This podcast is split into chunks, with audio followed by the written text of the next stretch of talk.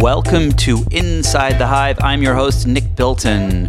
So, this week I'm very, very excited to welcome Jessica Yellin to the show. Jessica is a journalist who has been the chief White House correspondent for CNN. She has covered politics all across the United States for many, many years. Interviewed presidents, you name them, she's interviewed them Bill Clinton, George Bush, First Ladies. She has been the White House correspondent, the Capitol Hill correspondent. Um, Jessica's been in journalism covering politics uh, for longer than most people have been listening to the show. Just kidding, for a lot longer than that. So uh, I invited her on the show this week. She's got a new book out, which I'm really excited to talk about. She has a new form of journalism she's doing, which I'm also very excited to talk about. And of course, we're going to get to a little bit about what's going on with the Trump fake news attacks that he still continues to do and what that's all about, if the media is at fault for any of this, um, and what to expect for 2020, especially when it comes to how the media should really be covering the Trump White House. So, without further ado, I present Jessica Yellin. Jessica, thank you so much for joining us today. Are you as excited as I am about this conversation? I am. This is really fun. Also, gorgeous to be here doing this. It, it, it's perfect weather. LA is the best place to be talking uh, about the media. That that in Washington. um, all right, so let's jump in. So you were a reporter for how many years? Uh, 17 years I was in the media, years. different wow. venues, yeah. And the last one was chief White House correspondent at CNN. Uh, fake news CNN, is that what, oh, that's what they call it these days? I can't even bear to hear those and words. when did you leave? I left in 2014. Okay, so you uh, and you had so Donald Trump was just a, a reality TV star at the time. Um, Correct. Okay, so you and I share a, a philosophy, I, I, believe, about um, about media and and cable news and newspapers and magazines and all that stuff that that a lot of the stuff is not actually that healthy for you. That the industry is um, has a lot of problems. Uh, was that something that kind of made you decide to want to leave, or was it something else? I left for a lot of reasons. One, the the f- predominant reason was my whole career I wanted to be White House correspondent, and then I got to do it twice, and I kind of had to figure out what what's next, what's the next challenge, um, and I felt like it was time for me personally to make a change. Um, so that was like the leading concern. I also you know, my view of the media right now is that there's the journalists are doing work on the ground every day are doing exceptional work. Yep. It's really difficult in this environment um, when the powers that be are trying to delegitimize journalism to keep going every day. And I have n- nothing but respect for them. The system they're working in, unfortunately, has a lot of flaws. And I think that the, the, the machine, the media machine, has. Um, this pressure on it right now and puts pressure on everyone working in it. What is the pressure? To focus on the tweets, the palace intrigue, the outrage, the process, all the stuff that gets you going emotionally. The model is to basically to compete for the viewer's anxiety how outraged can we get the viewer? Because that's the base reaction. Now, is that something that is is literally coming from the top, like where they're just like we, you know, the story about you know about Ivanka doing X was the thing that got the highest ratings last week. We're going to do more of that, uh, and it's even though we know it's probably not healthy for society. I mean, is that something that's all the way from the top down, or? Uh, the way it works, I mean, listen, I'm not inside right now, so yeah. I can't report to you exactly how things work. I do know that when you work in an environment, you know what succeeds, right? Mm-hmm. And if you're competitive and have to work to get ahead, you understand. Of course, in all these organizations, there's enormous pressure to get ratings, to get clicks, to get eyeballs so that you can get the profits, so you can compete. In a way, it's not the fault of these media organizations because these platforms are taking so much audience, you know, Facebook, et cetera. But my question is, is I, I totally agree about it not being the fault. But when I look at, I've always said this and I always get pushback from people on the left, but I believe that MSNBC and Fox News are equally as bad for society as each other. You know, MSNBC was pushing the collusion story, the collusion story. You know, Maddow's ratings are going through the roof. She's beating all these other people. Hannity and company are, of course, lying and doing their stories. But, but they're both essentially offering viewers the thing that is going to uh, back up their theory of of what is going on. It's not news. I understand why you say that because it's um, bias confirmation. Each side is Yeah. telling its audience a, a story it wants to hear. I do think they're qualitatively different because at MSNBC they hew to facts, and even if they're wrong, they try to get it right. Right? Like there's there, it's based on a, journalism. I think that a lot of people inside Fox also are based on journalism, but too often you see some of their anchors out on Planet Z. So I, I don't I don't think there's an exact equivalence, um, and but I do think that there is this reality inside um, the political media right now, which is my my critique is two things. One, it's the tone. Everything is at this level of panic where they're triggering people to such a degree that you they can't possibly maintain this level of outrage, right? They're not judicious with people's emotion. So let's say um, Trump goes to the briefing room and he doesn't take questions. And then the coverage is outraged that Trump was in the briefing room not taking questions. And that's not a briefing. And then a few weeks later, Bill Barr writes a four page summary of the Mueller report and releases it to the world, and everybody, w- without revealing what's in the report, and that's at an equal level of outreach. They're not equal. So we have to, we're making mountains out of molehills. But isn't that because Trump is is so good at, at making us making uh, you know at, the, at, at pushing us to make or pushing the media industry to make mountains out of molehills? Well, you're asking something very interesting, which is that Trump has set up this dynamic where he is at war with the media, and that's the primary tension of his presidency. And um, that's why he de- tries to delegitimize the media, even though he's obsessed with it, right? Um, and too often the media does take the bait. And so now the question is is when you and I and when I to go back to what I was saying earlier about the, about my frustrations with the media, I, my problem I think is that is that everyone. I, here's my belief that under the Obama administration, part of this is actually, in, in my personal opinion, goes back to them. And what happened was Obama was said, especially during the healthcare debates, that we have to reach a younger audience. And so, in order to reach a younger audience, we're going to go to the places that they don't that they consume their news, like Vice and and all these different blogs and and like no name you know outlets that no one had really heard of in a mainstream way. And what the you know in this in the the first law of thermodynamics it is that, that there are there is a, a, certain amount of power and energy and you can't make more or less. It just gets redistributed and i think that's the same with with influence as far as media goes. And i think that what happened is you started to take away some influence from legitimate media corporations and give them to illegitimate ones. And and as a result you now have the ben shapiro's and the fox newses and everyone's competing on the same level and they all have the same level of gravitas. And uh, and and now we it, it all it is is is a like let's be first, let's not be right from everyone. I. I, okay, I, I agree with the analysis of where we are, where these independent voices often have as much power with their audience as major news brands. Yeah. And listen, what I'm doing on Instagram right now, I'm trying to benefit from that myself. Yeah. And I'm trying to be a new voice out there.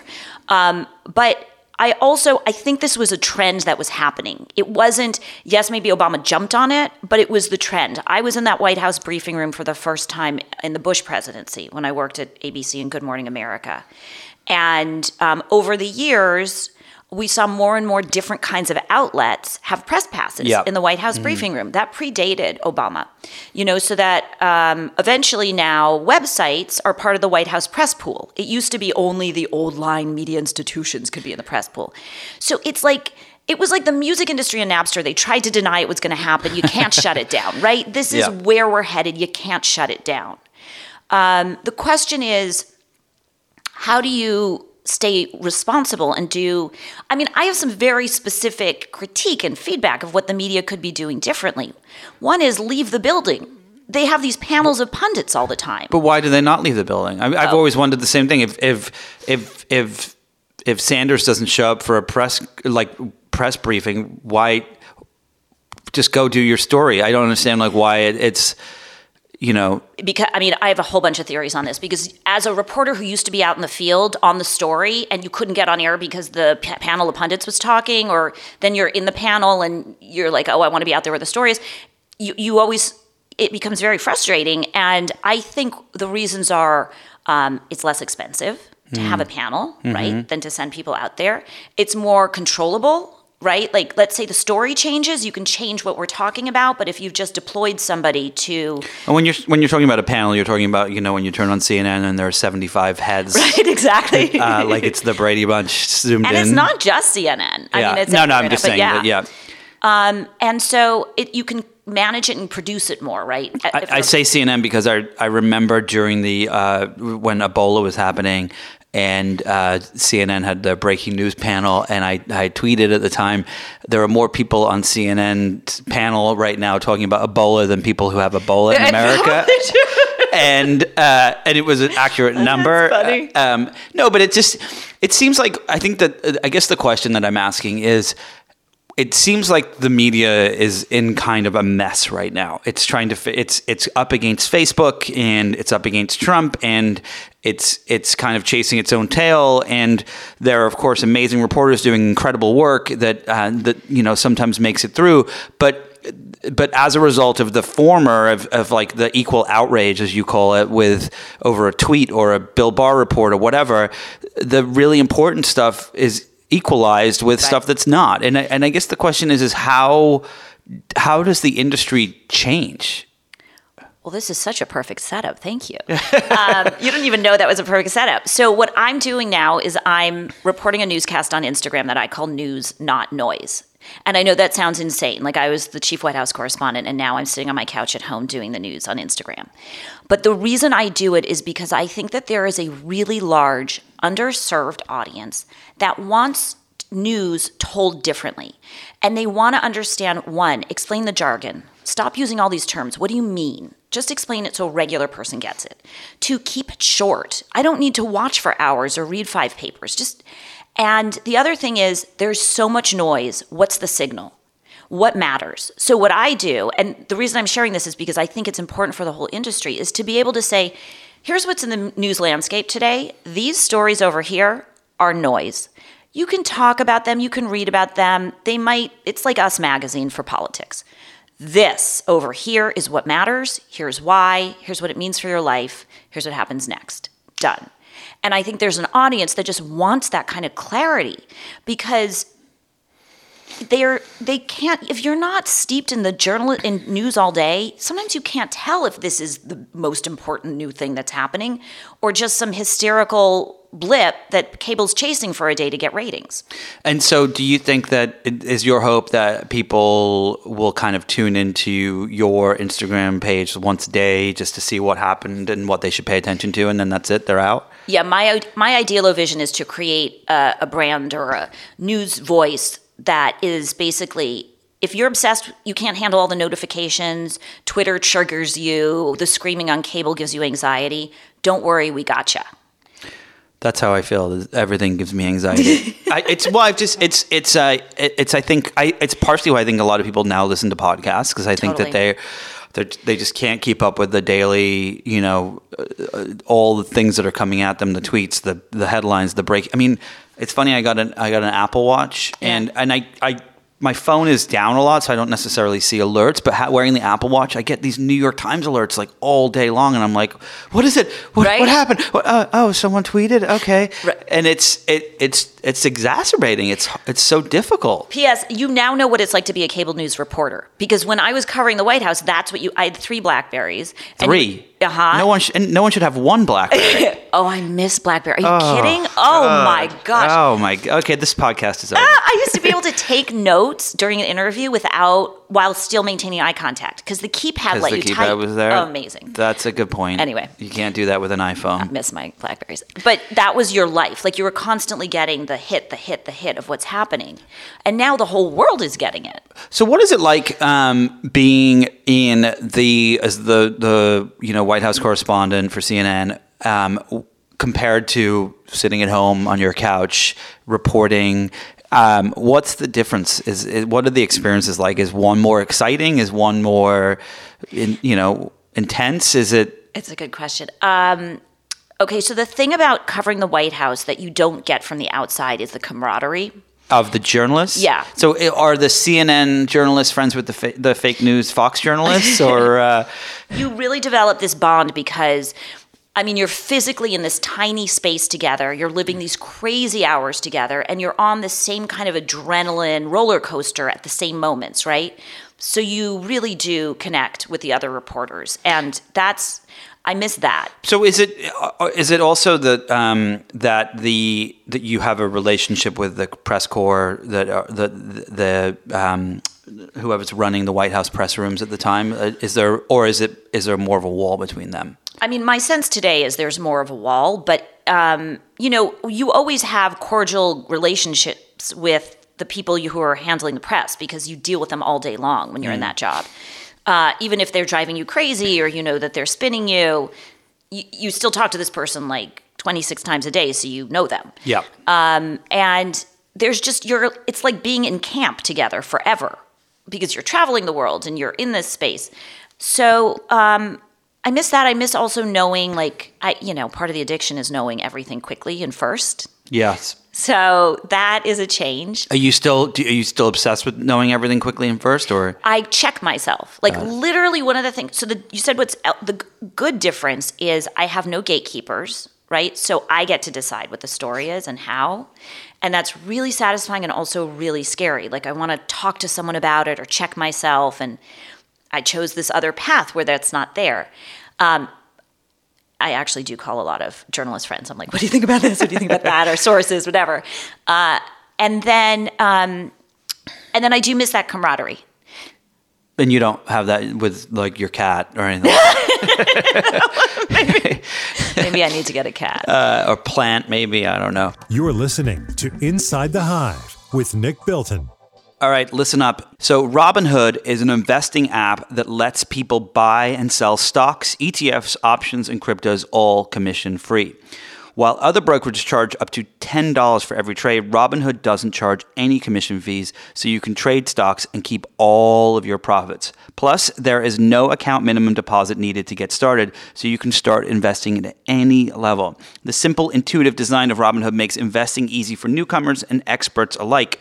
View easy to understand charts and market data and place trades in just four taps on your smartphone. You can also view stocks in collectibles, such as the 100 most popular, and so on.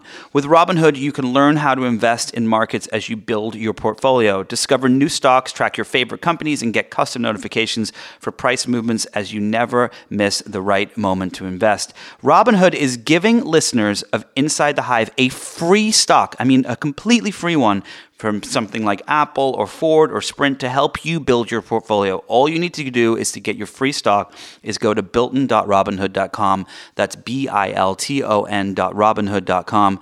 Go get your free stock, start investing. It's an incredible, beautiful designed app and so simple to use. Hi, it's Radhika Jones, editor in chief of Vanity Fair.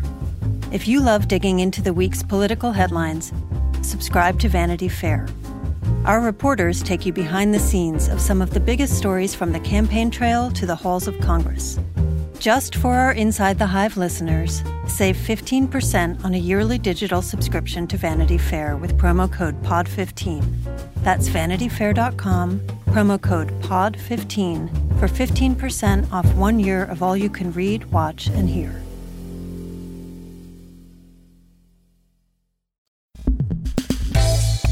So you you've um, you've also, in addition to your new news platform, you you wrote a novel. Yes. Uh, tell us a little bit about that. So I always wanted to write a novel mm-hmm. my whole life, and write what you know. We all, we all do. Yep.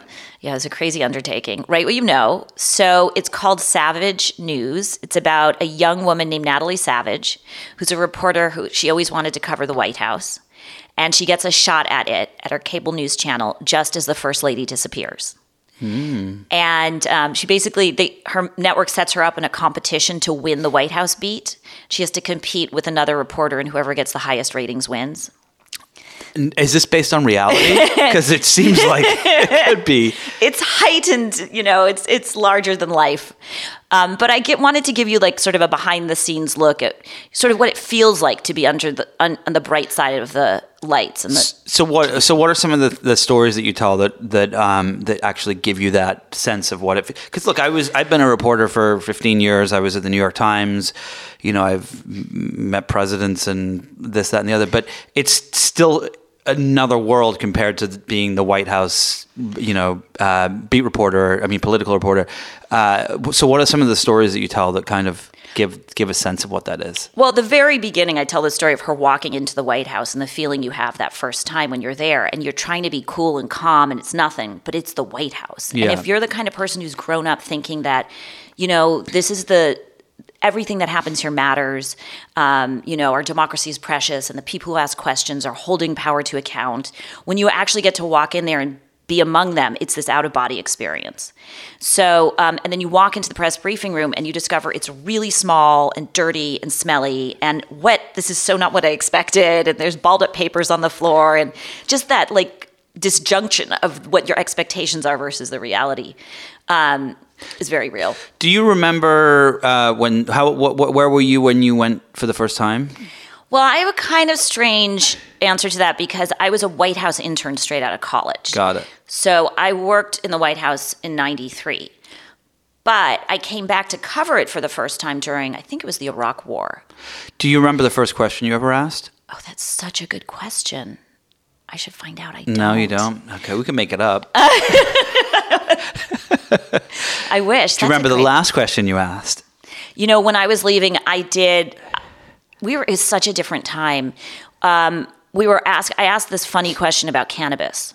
Oh, you did? Yeah, because um, we were asking why it was still a what do you call it, class one drug or Yeah, whatever yeah. you call that. And um, I ended up doing a live shot using a whole bunch of words for cannabis that are listed in some government manual.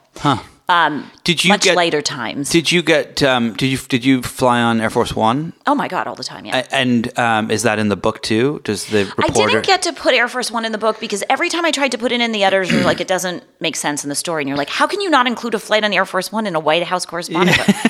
in the TV show, she'll definitely go. She'll Air definitely go. What is that like? Is it? Do you? Do you have to go through a different kind of security protocol or? Oh yeah. So you take a car to Andrews Air Force Base, Yeah. and then you have to wait in this holding area, and then they check you in, and then you go to airport security. You're on an Air Force base. It's like you know. Yeah. And um, then they double check you, and you have to show your credentials, and the team, the advanced team from the White House, checks that it's you guys, and we all know each other. And then they open the doors, and you're let out, and you walk out onto this massive tarmac, and in front of you is this massive airplane with the words, you, you know, United States of America emblazoned on the side.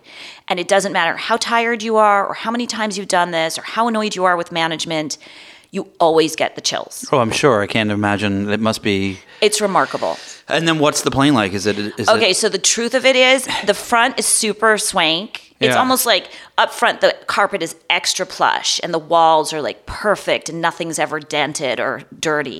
And then as you get toward the little further back, things are a little more scruffed up and the carpet's not as plush. And then you get a little further back and it's not like fluffy carpet, it's like institutional blue. And that's where like the Secret Service works and like the comm staff. And then way, way, way back behind I that. thought you were going. I thought you guys were going to be there. So No. you're, you're even further back. all the way in the back, right in front of the galley, is where the press sits. And when I was um, there on both my uh, stints in the White House press tour, uh, press corps, we had the sort of like uh, seats that you had in like 1970s business class where they like recline a teeny weeny bit and but not really. And uh, you don't have really any room for your luggage.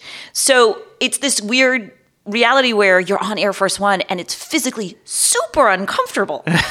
and they serve you crazy food. Like the weirdest dish we were ever served was mashed potato teeny, which was spaghetti with mashed potatoes on top. Why mashed potato teeny? I guess it's what they had in the leftovers section. So do you? And then does the president come back or, and say hi, or rarely?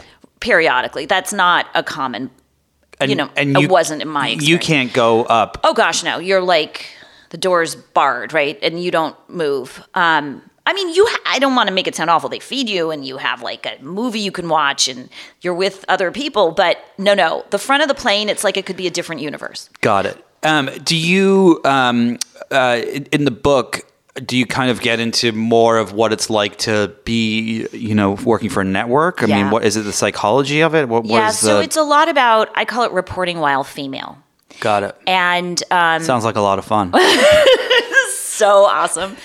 um, and it's both the kind of unique pressures on you, the undertow you get. I really tried to portray some of the Me Too of it in a different way um, from what we've seen, and um, and then also this like invisible women's network of women in Washington who help one another and know what's going on and kind of support each other. So, is there a part of in, in I'm sure this has changed. I mean, 2004 there was no Me Too movement, but and, and now, of course, it has changed most industries. Is there a, a an aspect of um, of being in the media world, and you know, I mean, we all know now that a lot of people, a lot of these old white male anchors or uh, executives were really bad guys that were doing really bad things to women. Um, did it exist, you know, in plain uh, plain light back when you were covering the White House? And and do you put it in the book at all? So, I mean, every woman in journalism knows these stories and knows this reality. Um, and what I put in the book was a different. Go Wait, ahead. sorry, just be, so you just said every woman in journalism knows these stories. As reporters, was there ever a moment where you were like, "Hey, we should we should really like get together and do a story about this I think fucked it's upness"? such an or interesting question. No. Uh-uh. it was just kind of accepted. No, if you there's Amy Schumer has this great special on Netflix, and she has this shtick where she's like, this new generation of women comes up, and they're like, "Are you guys getting harassed?" And the older generation's like, "Uh huh," and the younger generation's like, "Um, do you want to do something about that?" And the older generation's like, "Oh, okay, sure." it's kind of like, what we could like change? Okay, sure. If we can make this not happen, that's great. I had the experience in writing the book, so it took me forever because I didn't know how to write a novel. And I started writing, I guess, in 2015 before Weinstein happened. Yep. And I had Me Too in the book. I had some Me Too stuff. But it wasn't called Me Too. It Right. was- It wasn't. It was just like the main character, Natalie Savage, is trying to do her job and get ahead and break the story while getting like creeped on by you know someone in the office and there's other stuff going on other women are having other realities and um, i was working with an editor who's like oh that stuff that sexual harassment stuff that's not plausible and no one wants to read it take it out that that was pre Me Too, where they Pre-Me didn't Too. think it was. Now, had, was the person was the editor a male or a female? That was a woman. And um, I should be clear, it wasn't at my publishing Yeah, yeah, house. yeah. I, I, you know, now you have to you hire an editor who works with you along Yeah. the way. And anyway, so a- after Harvey Weinstein, um, the people I was then working with were like, "Oh my God, did you have sexual harassment? Put it back in. Put it back in. Put it back in." The the thing I wanted to portray is not the assault stuff, not the violent, obvious. Yeah. Got to report that. It's the other kind of sort of insidious, creepy, makes you uncomfortable stuff that happens in the workplace, and women often don't know what to do about it. You don't want to be a pain in the ass. You don't want to go report it. You don't want to be a squeaky wheel. Um, I mean, that was true in my era. So you kind of just deal with it. Was it it true in your era that if you reported it, you would have your job would have been you may have lost your job or been demoted or I, I can't be sure because I really didn't, but my the understanding was you're like difficult. Whenever I I mean, I've always been a squeaky wheel to some extent, so I would complain about stuff like say this is going on, this is going on. And you get branded as difficult.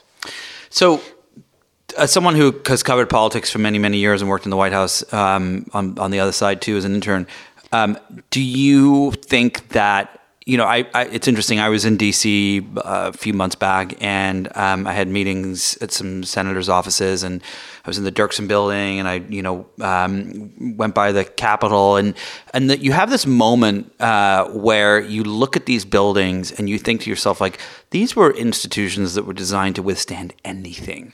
Uh, and, and you, and then you wonder if they can withstand what's going on right now. And I'm not just saying Trump, because I think Trump is a big part of it, but there are other things at play, whether it's the media changing, um, it's the fact that politics has become entertainment and vice versa.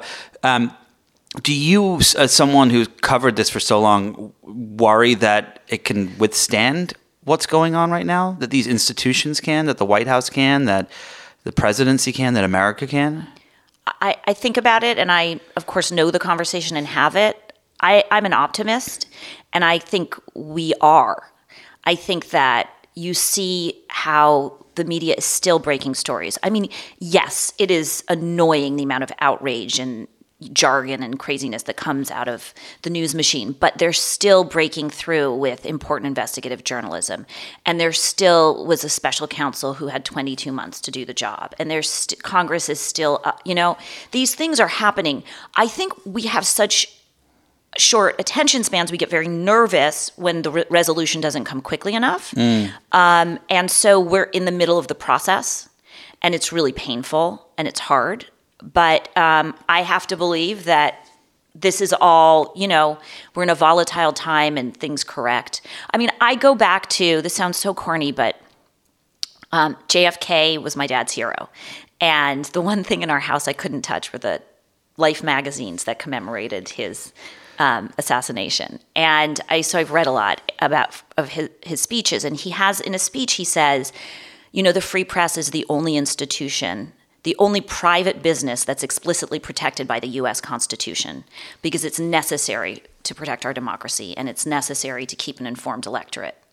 And I keep going back to that, and that's why I think that what the press is doing is a key part of um, making sure our institutions hold up. And do you think if you were, if, if I said to you, okay, you're now uh, in charge of all of the press, the pre- the entire press corps, uh, and you get to kind of you get to say how it's going to change. Um, how what would you do? What would be the thing that you would say from the top down needs to change? First, I would reorient to our first and fundamental value is understanding.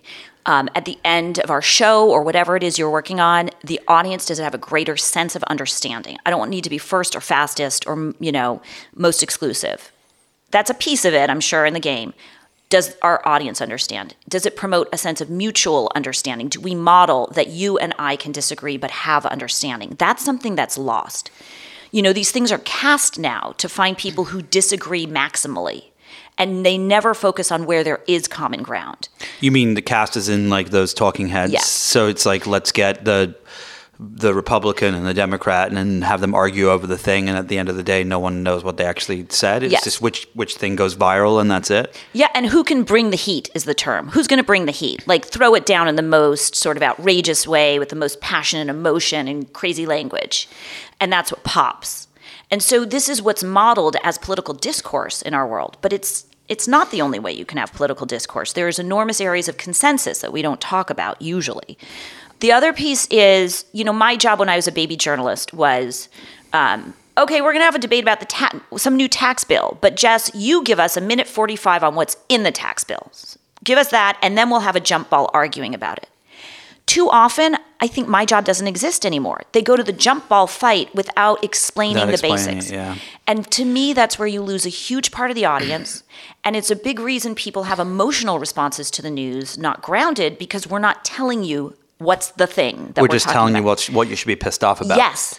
I mean, literally just define the terms. What does enclosed session mean? Does Congress have the right to subpoena or not? What does that mean? Like, just break it down. Is part of the fact that we don't break it down anymore uh, because there's an assumption of oh people can just Google it if they need to, or is it all about the fact that that doesn't actually help the ratings by explaining it? I think it's the latter, but I disagree. I think that's a flawed assumption. I think there's assumption that this doesn't help the ratings, and I think that's a flawed assumption because if you look at digital, the things that do well are explainers, for example. Yeah. People want to know. I They go to want- Vox News because they have these amazing little explainers Right. and some of these stories that when I need to learn something about Syria, it's like, oh, okay, well, I know that I'm going to figure it out rather than have to kind of Google 45 things. Exactly. So I think there's clearly an audience for that, and um, and it's a shame that we don't see more of that coming from you know before you have these big food fights on television. Do you think that um, uh, so the whole premise of cable news is 24 hours a day, you know, da, da, da, and it's like it's it's funny because I, I learned this firsthand covering Twitter and being on Twitter, and I don't really use it that much anymore because of it. But there's this immediate moment where something happens, a shooting, um, a, a, a tweet, uh, you know, threat of nuclear war, whatever the hell it is, and, and the immediate moment you're like, oh, breaking news! This whole this crazy thing happened, and then for the next 24 hours, everything you read or see is just mostly wrong and assumptive. right? And and and then you finally the story is like, oh well, here's what happened, right? And it's almost like I mean, if you look at the you could say that about the last two years for the Mueller report. Well, I mean, the amount of time spent guessing when the Mueller report would come out. yes, The amount of news I that did could it. have been We did it on this podcast. Like we uh, are just as guilty, but but I. It, is there a point when you say when when cable news is like, hey, you know what? Maybe we should uh, do things a little differently, or, or is there, or will it just take the audience being like, oh, I can't deal with this anymore. I'm turning it off. I mean, I think there is an audience that's kind of like, I'm gonna, I can't, I can't even is the way I hear it. I Yeah. can't even. Um, but listen, I think it's part of the business model they've latched onto, which is we have to fill 24 hours. We want, you know, tune in is only so long. In order to maximize tune in, we have to do the emotional thing.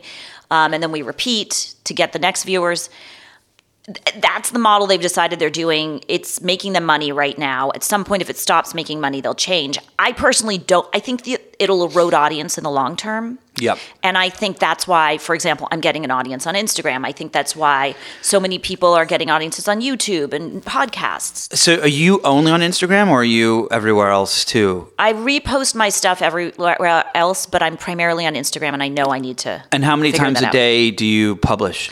I do usually something midday that's like an explainer, and then end of day that's a newscast. And I discipline myself to not update all day long, which is very hard because I want to tell people all day long what's happening.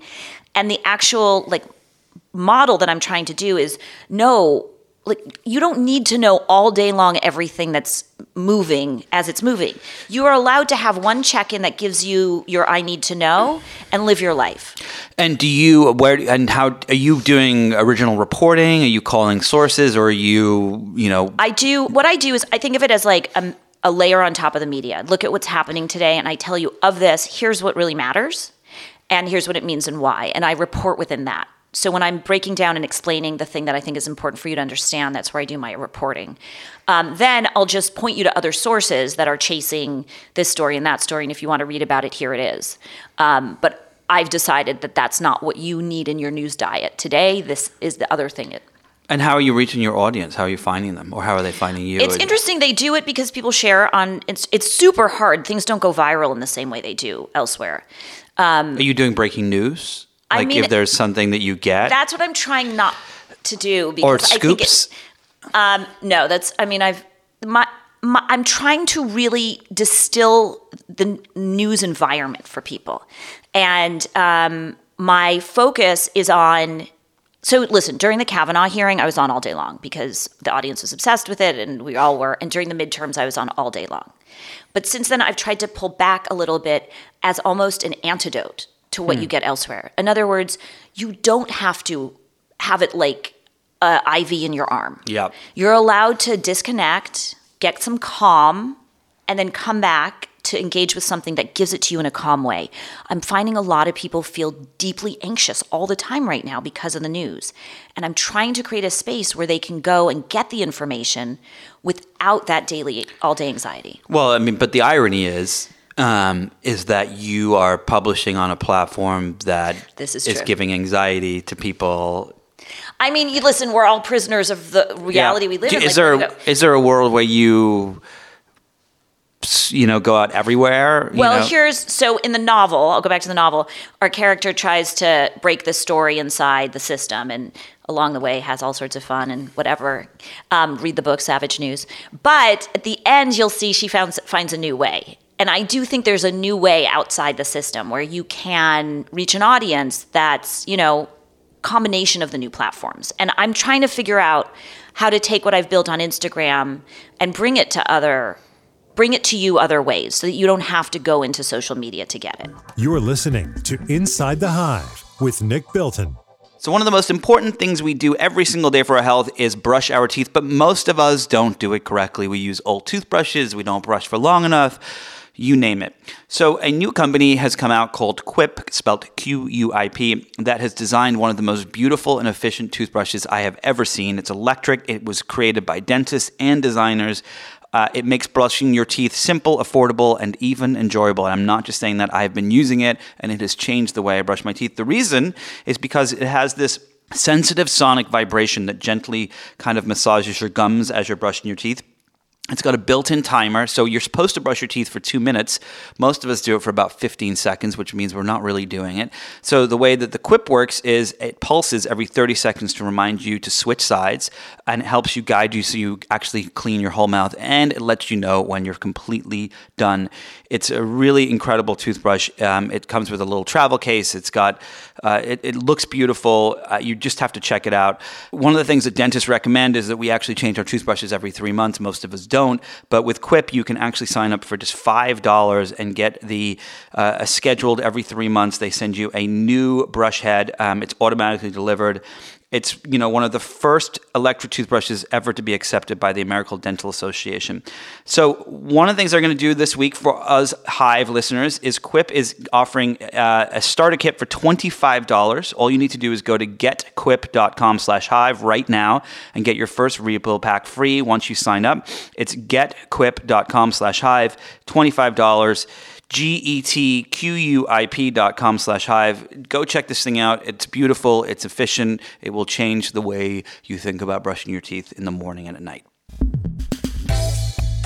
Do you think that um, uh, when you look at the the current White House, and I, I want to jump into 2020 a little bit um, and get your expert opinion on this, but let's just say I there's a world in which Trump wins again, yeah. and we all die a terrible death. and uh, um, but there's a world when she doesn't. And do you think that? Do you think that that the people, the American voters, you know, there's this thing that happens. So David Carr was my mentor at the New York Times, and I remember my first book that I wrote, which no one should ever read, um, was essentially um, it was a kind of explainer about technology and the media and this, that, and the other.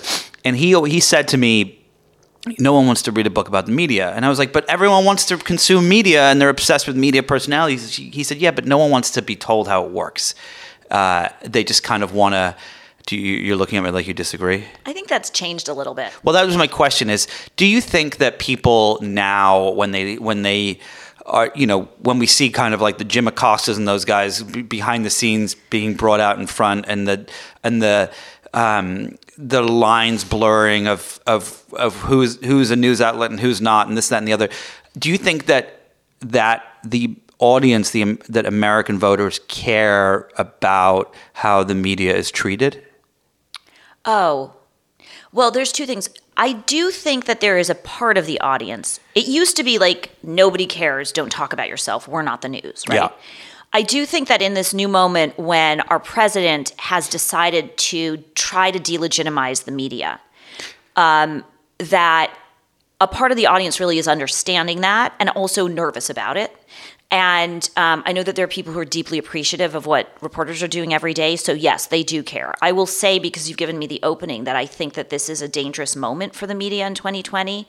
And I know people who are worried about violence and the potential for violence yep. because of the way the president speaks about the media. And so I, I think with that awareness, people do care about what they're up against and dealing with. As like a monolith, the media, there's a lot of misunderstanding. You know, people throw around this term fake news all the time to now label anything they just don't agree with when they don't like the, the yeah. outcomes or the, yeah. the report. And we need to get beyond that. It's just an unsophisticated. No, it's it's when I remember the first time it was used by the left, and I was like, "What are you guys doing? You, right. Do you realize that you're literally just playing into?"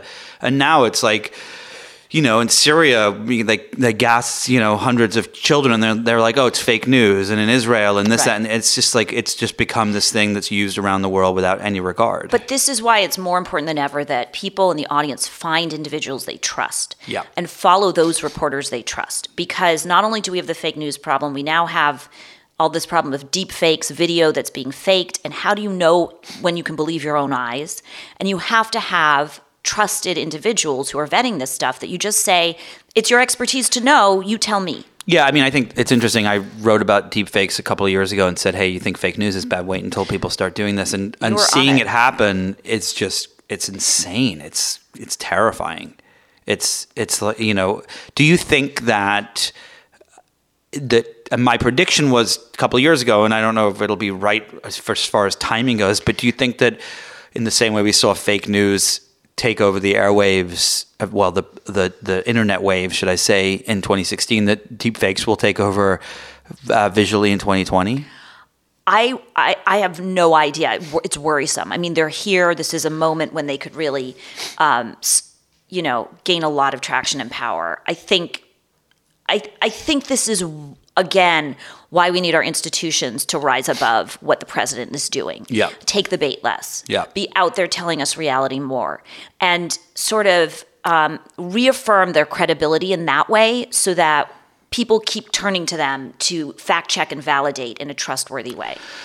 There's a story I saw a, couple, a few months ago about um, when Trump first got into the White House, and he was he he realized kind of the it registered how powerful his Twitter could be as a president, mm-hmm. and he would they would go sometimes to the to I guess the cafeteria or something like that, or some place where there was all the TVs, and he would he, they would tweet, he would tweet, and everyone would watch, and you would see breaking news on all the channels That's, pop up, and he you know he loved it, of course, he had that kind of power and impact to change the conversation.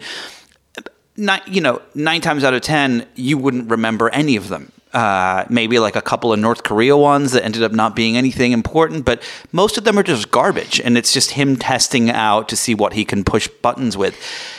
It, we, you know, I talked to you as a journalist and I talked to other people who cover the White House and they all agree, but yet they still cover it. Is that, is there a way that they can convince their higher ups to not cover it like that? I don't know.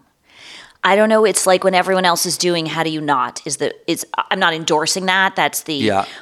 mindset, and you have to compete to win, right? It's a business. Yeah. It's a business, and uh, I don't think his tweets are worth covering every tweet. I think you cover it when it's actually making policy news, um, or actually like moving the needle on something of substance, and you ignore the nasty rhetoric, bitchiness, you know, the spewage.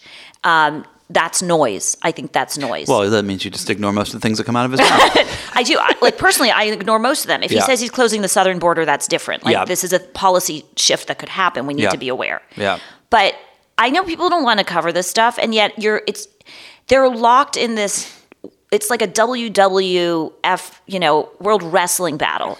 And he's made them the other guy. And the problem is they're making a lot of money off of it. So yeah. how do you step out of the ring? And my guess is somebody will and will do well doing it, and that'll be the change we need. Do you um, would you ever want to go back to working for a big network covering the White House again, or do you prefer sitting on your couch doing it from there? No, I'd like to find a way to do my take on news, calm news, explained with understanding and find the no- find the news, not the noise, in an environment that supports that. Um, I'm not sure that's necessarily going to be inside one of these networks covering the White House, but I I do think that there's another way. Like I'd like to be able to bring this to a larger platform, um, and I do think that the you know the news environment will have to shift. It yeah. is already shifting. I mean, people are getting their news on the phone, right? They're not increasingly people are getting their news. Younger generations are not tuning in, right? So, so, it has to change. So, what's your advice for someone?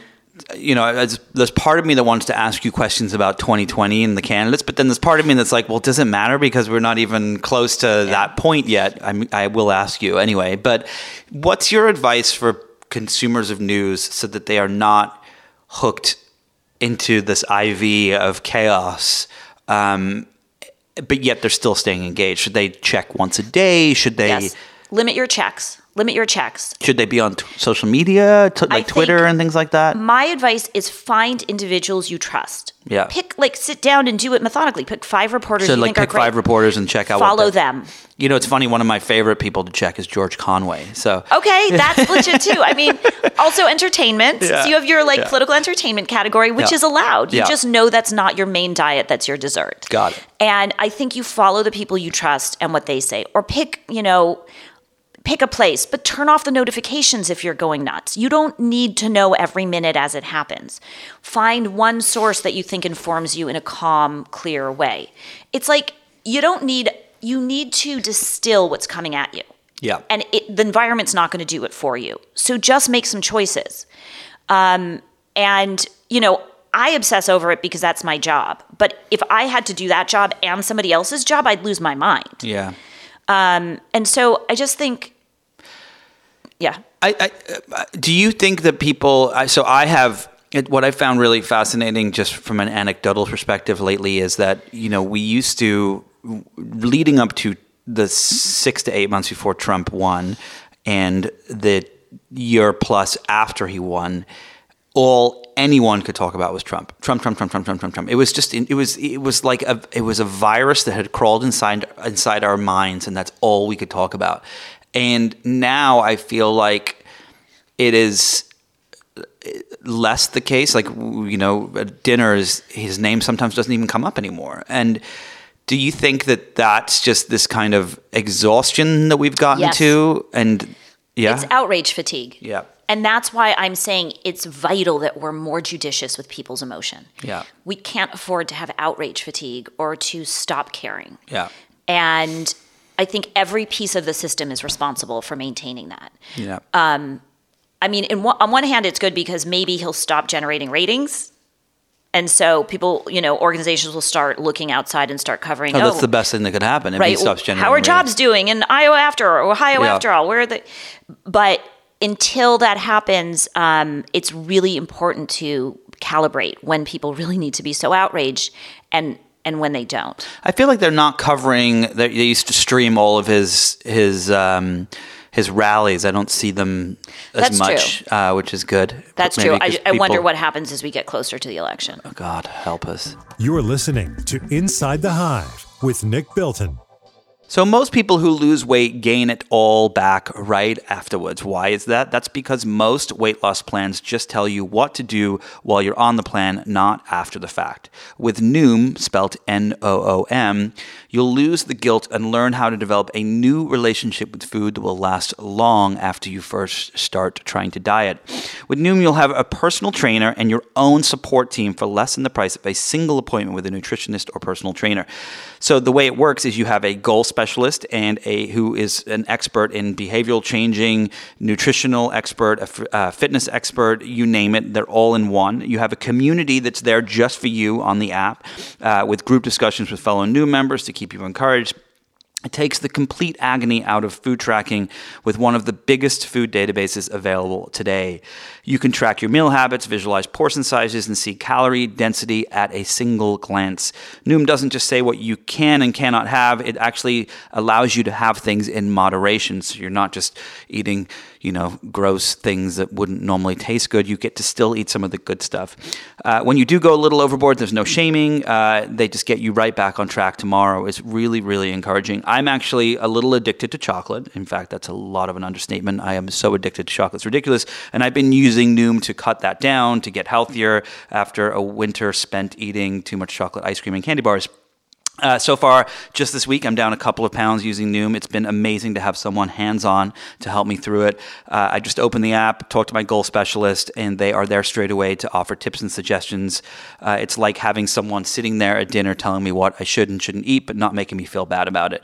Uh, Noom is designed for results. It's out with the old habits and in with the new. You can sign up for your trial today at noom.com slash hive. That's N-O-O-M dot com slash hive. Once again, Visit noom.com slash hive to start up your new trial today. Again, noom.com slash hive. Start losing weight for good.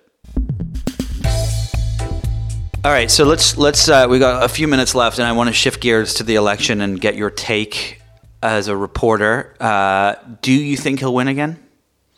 Oh, I'm out of the prediction business. We all learned that predictions are ridiculous Just- after the okay, last but- cycle. but- I think he could. You think he I could? see no reason why he couldn't. Who do you think is the best person to take him on? I have my personal favorite. So this is my point of view on this conversation in general. Like everybody's like picking Yeah. their favorites, and we live in LA where every candidate who's on the Democratic side comes to town. It seems three times a week. Yeah. Like I've, I didn't know they spend this much time here until I moved back. Make money. Um, At this point in 2016, the Republicans who were ahead were Scott Walker and Jeb Bush.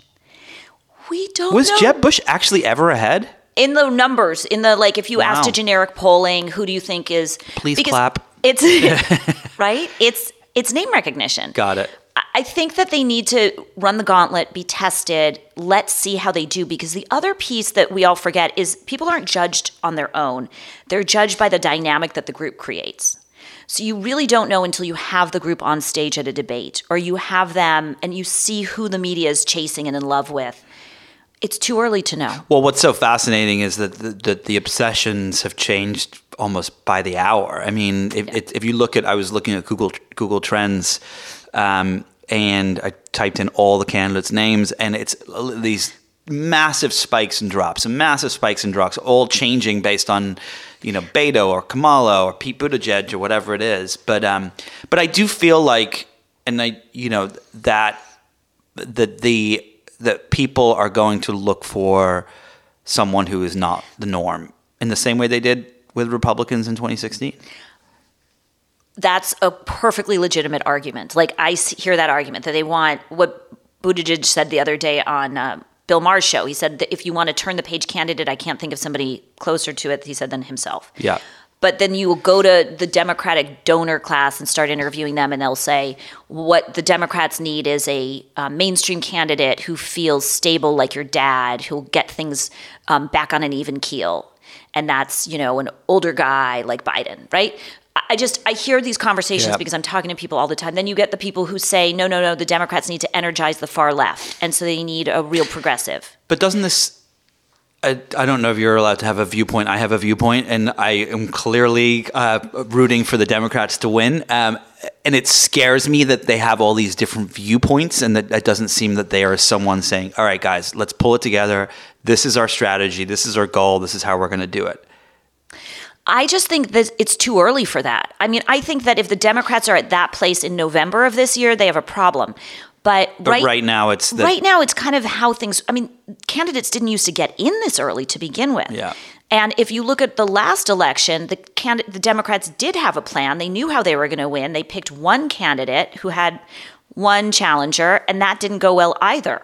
So um, a little bit of you know being inoculated by running through this could be very good for a candidate Do you think um, last couple of questions, and then and then we'll let you get back to novel work? Uh, do you think that Americans are going to want, if they like, given the choice, uh, that they're going to want more stability, or they're going to want to take a, a shot at like a Buttigieg? Do you think that?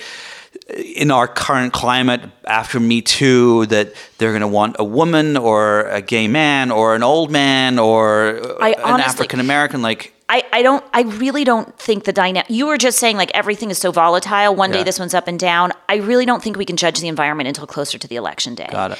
And I think that it's I, I see the argument that why you want to energize the base, um, and the Democrats think that's a smart move. I also see the Biden argument, or whoever is the stand-in for him. You know, it's just there's a lot of countervailing winds right now, and it's going to make it very, very hard for the Democrats to figure out who their candidate is. It also might mean that when they do have a nominee, that person really can, you know, has like been tested. We'll see. yeah. Well, they're going to be tested when there's 7,432 people up on stage. let's just go back to where we started and those debates are going to be great for ratings Yeah. let me tell you they are living for those debates which are mega eyeballs mega money makers um, and so this is a great great season for political news coverage Uh, well, as long as those debates aren't just about Trump, I will I will tune into some of them and the key is watch for the networks that are actually sometimes getting out into the country and interviewing regular people. So that when they're talking about healthcare policy are they also showing you how healthcare is living on the how people are living on the ground with it? When it comes to jobs when it comes to any of these issues we just need them to be doing what they can do so beautifully which is go out and talk to real people. Yeah. Um, all right. So last question. Uh, you, as someone who I have, I have lots of stories from when I was a reporter for many years. Um, do you have any? Is there like a fun story that maybe one that made it into the book that your character goes through or something that you went through as a as a White House reporter? Oh, that's such a good question. It's not what you're going to expect. Okay. Which was I worked my butt off to get to the White House. I always wanted to be at the White House. I decided that was why I got into the news. White House, White House, White House. And when I got into TV, the assignments they always gave me were to cover tabloid stories. Like Jayson Williams, this basketball player, shot his driver, had to cover that trial. Then Martha Stewart goes to jail, I have to cover that.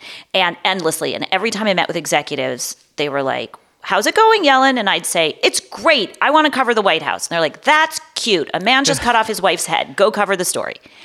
And I was so relentless about this that finally, when I was at ABC, the White House correspondent at ABC got um, promoted, and I got the White House gig for a minute. They said to me, Jessica, basically what happened is they were like, we have to fill the role. And Yellin has not stopped talking about how she wants the White House. So they call me up, and the first words they said were, don't get excited. It's like, okay, um, we're going to put you at the White House. It's just two weeks.